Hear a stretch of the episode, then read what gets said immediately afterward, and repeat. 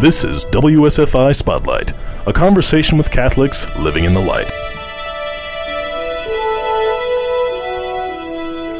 Well, hello, and welcome to this very special episode of WSFI Spotlight. I'm your host, Angela Tomlinson, and with us today on this very special day, the Feast of the Annunciation, is Father Dwight Campbell. Father Dwight Campbell is the spiritual advisor for WSFI Catholic Radio from the Archdiocese of Milwaukee. He's the pastor of Our Lady of Mount Carmel Church, Catholic Church, and also St. Therese. And Father, I see that you did all your notes here to tell us about why this is one of the most magnificent days in the history of humanity.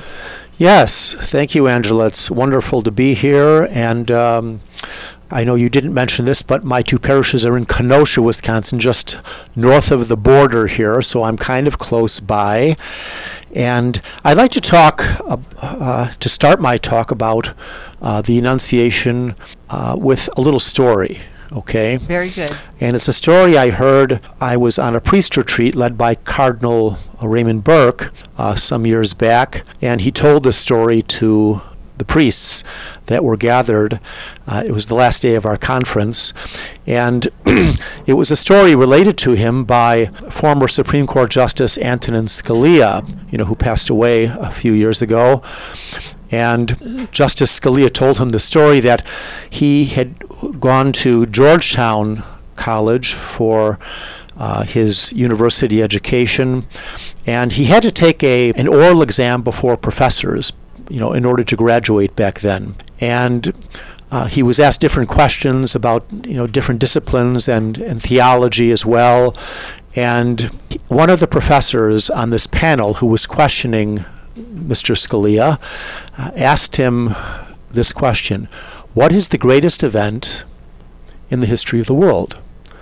And Antonin Scalia, uh, you know, was stepping back mentally thinking, well, what am I going to say? Let me just review the great events in the history of the world. You know, for a few seconds he's thinking, and then he uh, boldly says, well, the Battle of Waterloo. And the professor who asked the question hung his head and shook it, and then looked back up to Mr. Scalia and said, Mr. Scalia, you have gone through four years of uh, a very fine Catholic education here at Georgetown, and you do not know what the greatest event in the history of the world was. And with a blank stare, Mr. Scalia just, you know, shook his head no, and he said, "The incarnation." Wow. and uh, Antonin Scalia never forgot that. And uh, ever since I've heard that story, I've related the story in homilies, and whenever I've had the opportunity to preach on the topic of the Annunciation and the incarnation and birth of our Lord, I, I tell that story because um, it's important to realize that the Annunciation celebrates the greatest event in the history of the world. Yes, the angel announced this great news to the Blessed Virgin Mary when he came to her that she would conceive and bear the son, Jesus, who would be a king in the line of David, who would be our Savior, who would be the Son of God. And when Mary uttered her fiat, let it be done to me as you say, then through the power of the Holy Spirit, the eternal Word became man. Okay. The Son of God became man while remaining God. And this is the greatest event in the history of the world. And this is the beginning of our salvation. And to understand the significance of the incarnation, which took place when Mary gives her fiat, uh, we have to understand the Trinity. So I just you know, I'll say a few words about that. Okay, um, I was teaching about the Annunciation and the Incarnation to students at uh, St. Joseph's High School in Kenosha last semester, the the fall semester, and trying to communicate to them why the Incarnation was the greatest event in the history of the world. I told them the story about Antonin Scalia.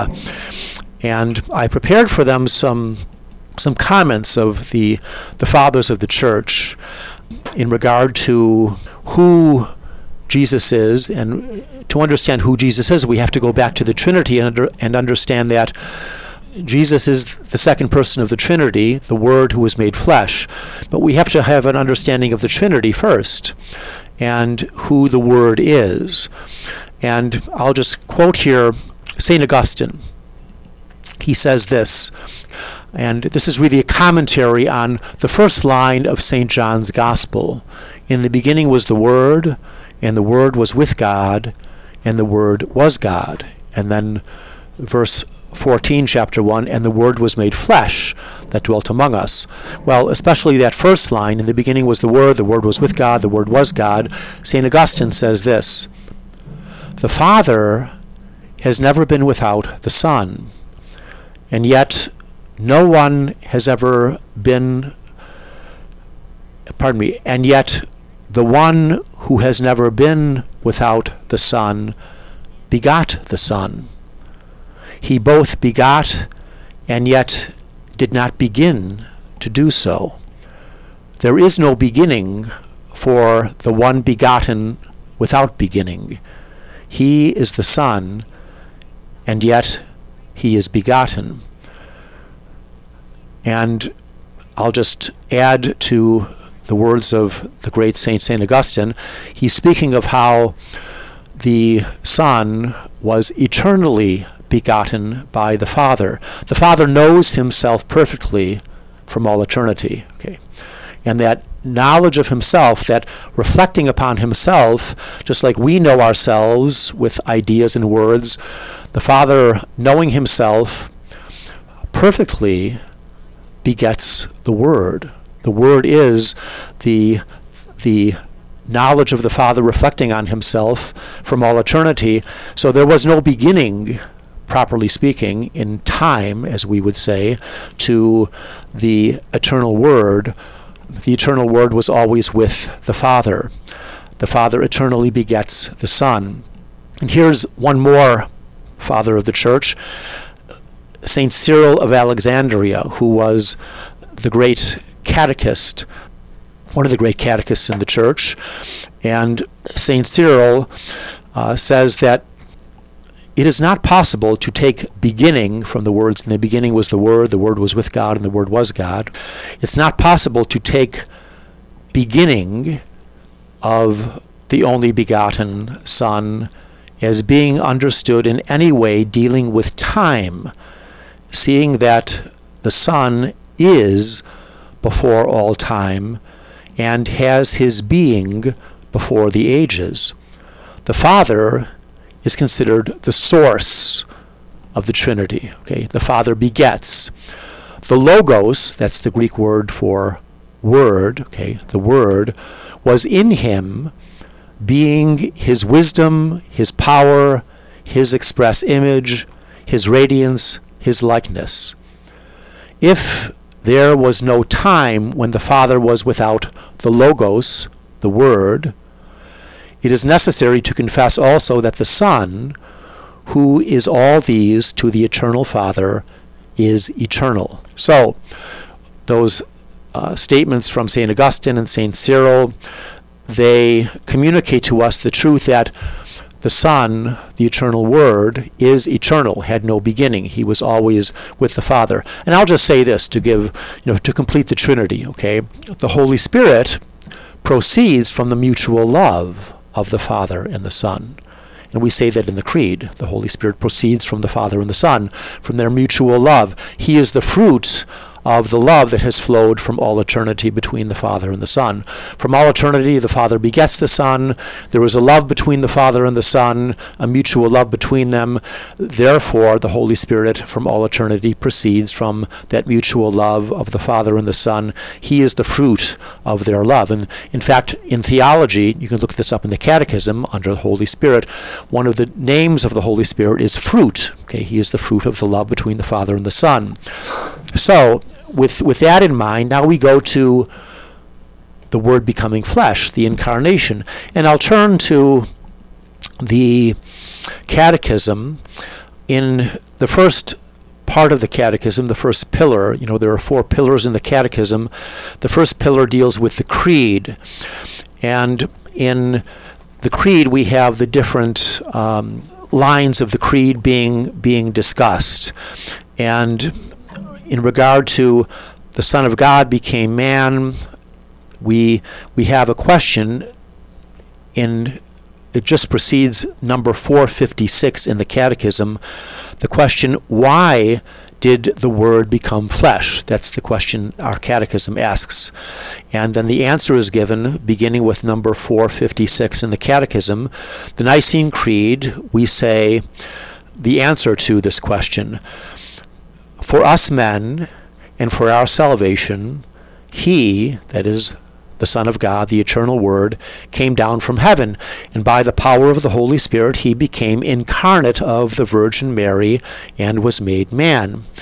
Well, the Word became flesh for us, this is number 457, in order to save us by reconciling us with God, who loved us and sent his Son to be the expiation for our sins. Our human nature was sick, it had to be healed. Our catechism says fallen, it had to be raised up, dead, had to rise again. Closed in darkness, it was necessary to bring us the light. We were captives, we awaited a Savior, prisoners, we needed help, slaves, we needed a liberator. Then, number 459, the Word became flesh to be our model of holiness. Jesus is our model, our supreme model. Jesus says, in the Catechism quotes his words, Take my yoke upon you and learn from me, for I am meek and humble of heart, Jesus says. At the Transfiguration, the Father commands, Listen to him. That was the second Sunday of Lent, you know, that, that transfiguration account from the gospel. And Jesus is the model for the Beatitudes and the norm of the new law that we have to love one another as Jesus has loved us. And finally, number 460, the Word became flesh to make us partakers of the divine nature. That divine nature which Adam and Eve had lost through, through their original sin. And the Catechism says, For this is why the Word became man, and the Son of God became the Son of Man, so that man, by entering into communion with the Word and thus receiving divine sonship, might become a son of God. So we have that beautiful exposition from the Catechism why did the Word become flesh? And then, number 461, the subtitle is the Incarnation. Okay, that's the topic properly today. This was all the background, okay? And the Catechism number 461 says, taking up John's St. John's expression, the word became flesh, John 1:18. The church calls incarnation the fact that the Son of God assumed a human nature in order to accomplish our salvation. He emptied himself taking the form of a servant, emptying himself, meaning when Jesus appeared in human form, you couldn't see his divinity. That's how we understand emptying himself, okay? Uh, being born in the likeness of men, being found in human form, he humbled himself and became obedient unto death, even to death on the cross. And what the incarnation is, properly speaking, the Word becomes flesh, the Son of God becomes man while remaining God, okay? And Jesus, as a result of the incarnation, he has two natures. He has a divine nature, he's always been God. He's co eternal with the Father, he's all knowing, he's all loving, but he also has a, a human nature. And what makes up our human nature, Angela? What makes up our human nature? We soul. Well, we have not only a soul, but Body. a body and a soul. Jesus, he has a human body that was formed by the Holy Spirit, and a human nature that was formed by the Holy Spirit as well. So Jesus is like us. He's true man. He has a human body with a human soul. And his human soul, as as we have a human soul with a rational intellect and a free will, so Jesus had a human soul with a rational intellect and a free will. And uh, but Jesus is also the eternal Word made flesh, you see. And Jesus also had a divine mind with a divine will. This is the mystery of the incarnation. That's why it is the greatest mystery after the Trinity itself. The Son of God becomes man while remaining God. Jesus has two natures, divine and human, but he's only one person, you see. He is a divine person, the second person of the Trinity, who united to his person a human nature.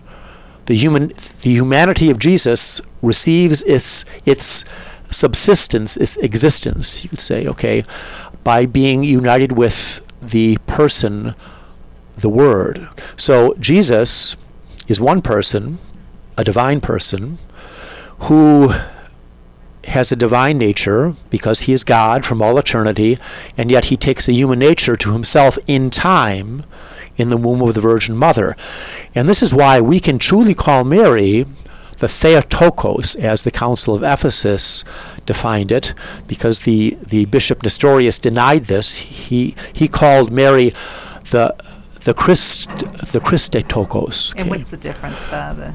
Well, Nestorius said that Mary was only the mother of the Christ, The human. the human person, okay, and not the divine person who united himself with Jesus after the birth. Well, no, the Council of Ephesus condemned that heresy. We, we understand by saying that Mary is the mother of God that the Son of God did not begin his existence in the womb of Mary. He's co eternal with the Father. But because Jesus is just one person, when Mary conceived Jesus in her womb, okay, um, the Son of God okay, united a human nature to himself, joined to his divine nature, and this is why we can truly call Mary the Theotokos, the God bearer, the mother of God. And Jesus, like I said, this is a great mystery, the incarnation. How can this happen? Well, this is something we believe on faith. We can never understand how the Son of God can become man while remaining God. It's beyond our capacity, okay, to understand it. We believe it on faith.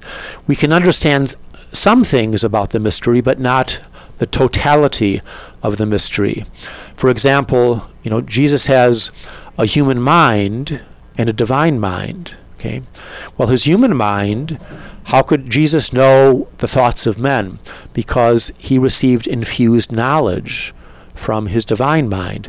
Jesus also, and I'll I'll just quote here too. Um, um, because it's rather important to understand who Jesus is. Okay, he Jesus, um, his hum- in his human knowledge, he had, um, and I'll quote here number 473 from the Catechism the intimate and immediate knowledge that the Son of God made man uh, has of the Father. In other words, this is the beatific vision, okay?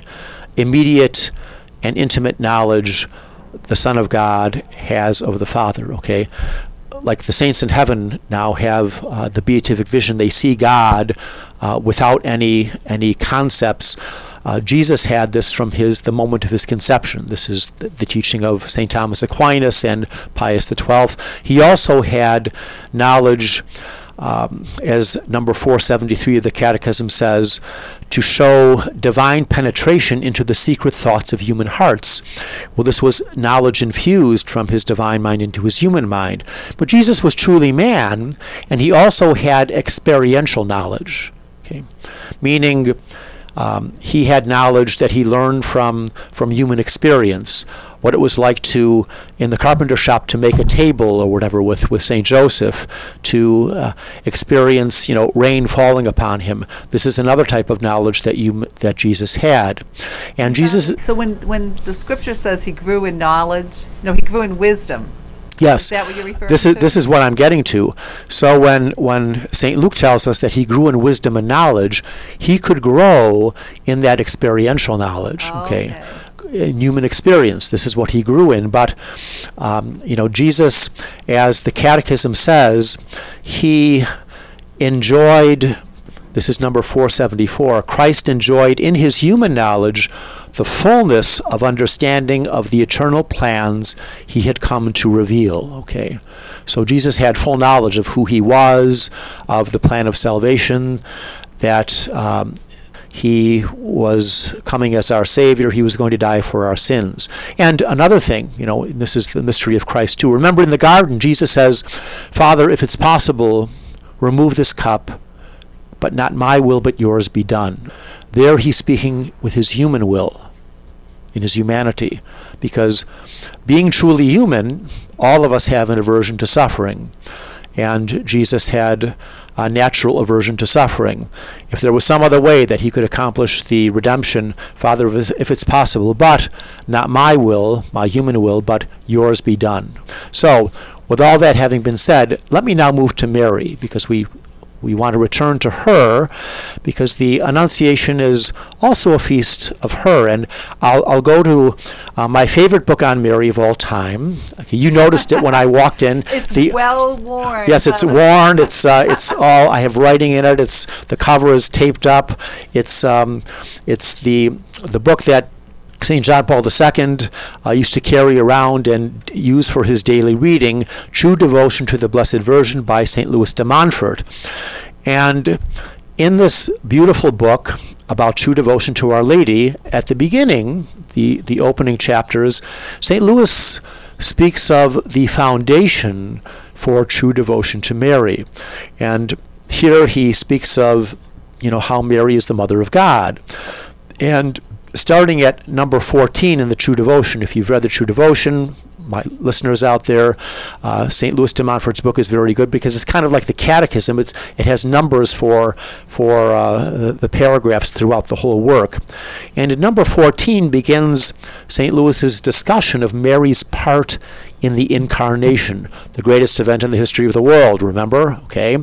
And. St. Louis says in number 14, I acknowledge that Mary, being a mere creature, is compared to the um, infinite majesty of God less than an atom. Okay.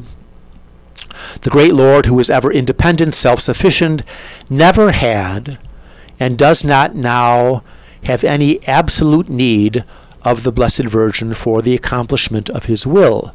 In other words, God didn't have to send Jesus through Mary, but he did.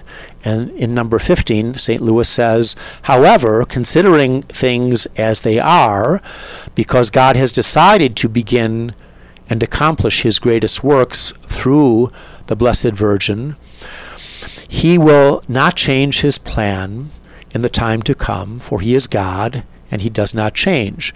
And then he speaks of the relationship of each of the persons of the Trinity with Mary in regard to the incarnation. He says, God the Father gave his only Son to the world only through Mary. Mary alone merited it and found grace before God. Now, when he says Mary merited it, he's speaking in the sense that you know she didn't merit her immaculate conception. Okay, but um, this was a freely given gift a singular gift by God. Mary preserved her from all sin. But throughout Mary's life, she, she continued through her free will to grow in grace.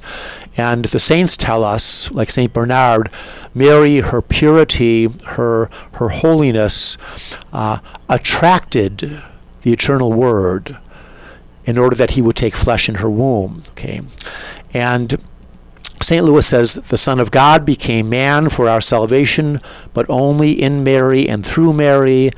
And God the Holy Spirit formed Jesus Christ in Mary. The Father, he says, this is number 17, imparted to Mary his fruitfulness to enable her to bring forth his Son and all the members of his mystical body. Now, what later saints and, and great theologians have said is that God the Father gave Mary, in some sense, a share in his eternal begetting of the Son.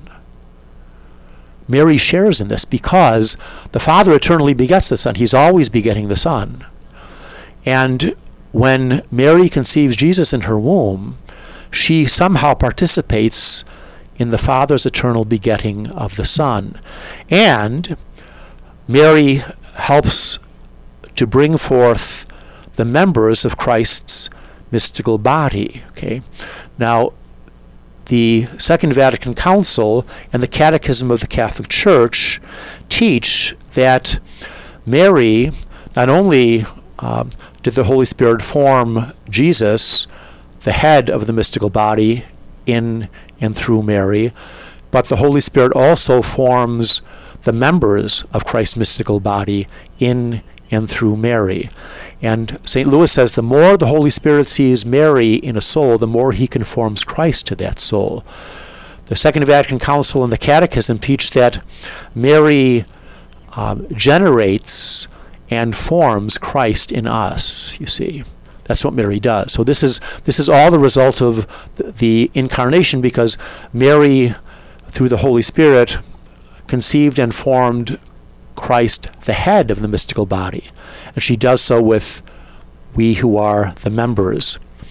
And I think I'm about out of time, aren't I? Do we yes, have? We're, yes, we only have a few minutes. But Father, I do have a question. I had heard Mary. Uh, she's you mentioned her Immaculate Conception. Yes. I was told that the Holy Spirit's the uncreated Immaculata, that she's the created Immaculata. Yes. Well, well, this is the the teaching and I could say great insight of one of my favorite saints, Saint Maximilian Kolbe. He struggled with um, Mary's words to Saint Bernadette at Lourdes. When Mary told Bernadette in answer to "Who are you? What's your name?" Mary said, "I am the Immaculate Conception." In other words, referring this, this singular grace to her very being. I am the Immaculate Conception. And the day that St. Maximilian Kolbe was taken away by the Nazis the final time to, to go and, and die in Auschwitz, okay, um, he wrote these words Mary, you are the created immac- Immaculate Conception. The Holy Spirit is the uncreated Immaculate Conception. If you think about, I was explaining, you know, yes. a few minutes ago how the Holy Spirit proceeds from the mutual love of the Father and the Son. He is the, the fruit of their mutual love. You could say that in a sense, he was conceived by the mutual love of the Father and the Son. Well, Mary is is the created immaculate conception. She is the spouse of the holy spirit as we call her.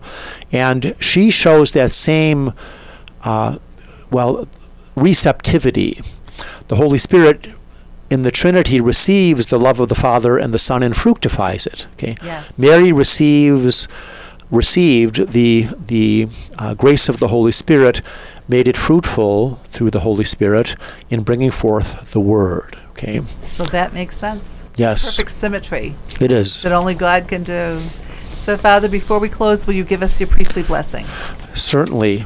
And um, I'm going to, in, I'll just explain it a little bit here. I'm going to include the Immaculate Heart of Mary and the most pure heart of Saint Joseph in my blessing. We just celebrated a few couple days ago the the feast Saint Joseph, who um, was the greatest saint next to Mary. Okay, uh, it's the teaching of St. Thomas Aquinas and saints that when God chooses someone for a vocation, he bestows upon that person the grace to fulfill it.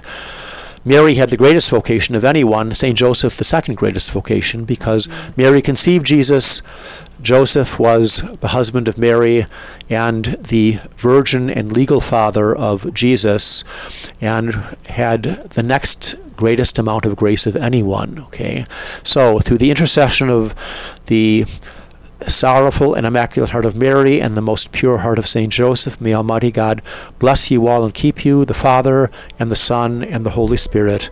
Amen. Amen. Father Dwight Campbell, that was so beautiful. Thank you on this beautiful feast of the Incarnation. Thanks for being here at WSFI, and God bless you and your great work. Thank you, Angela. This has been WSFI Spotlight. For more information on this or any other program, email info at wsfiradio.org.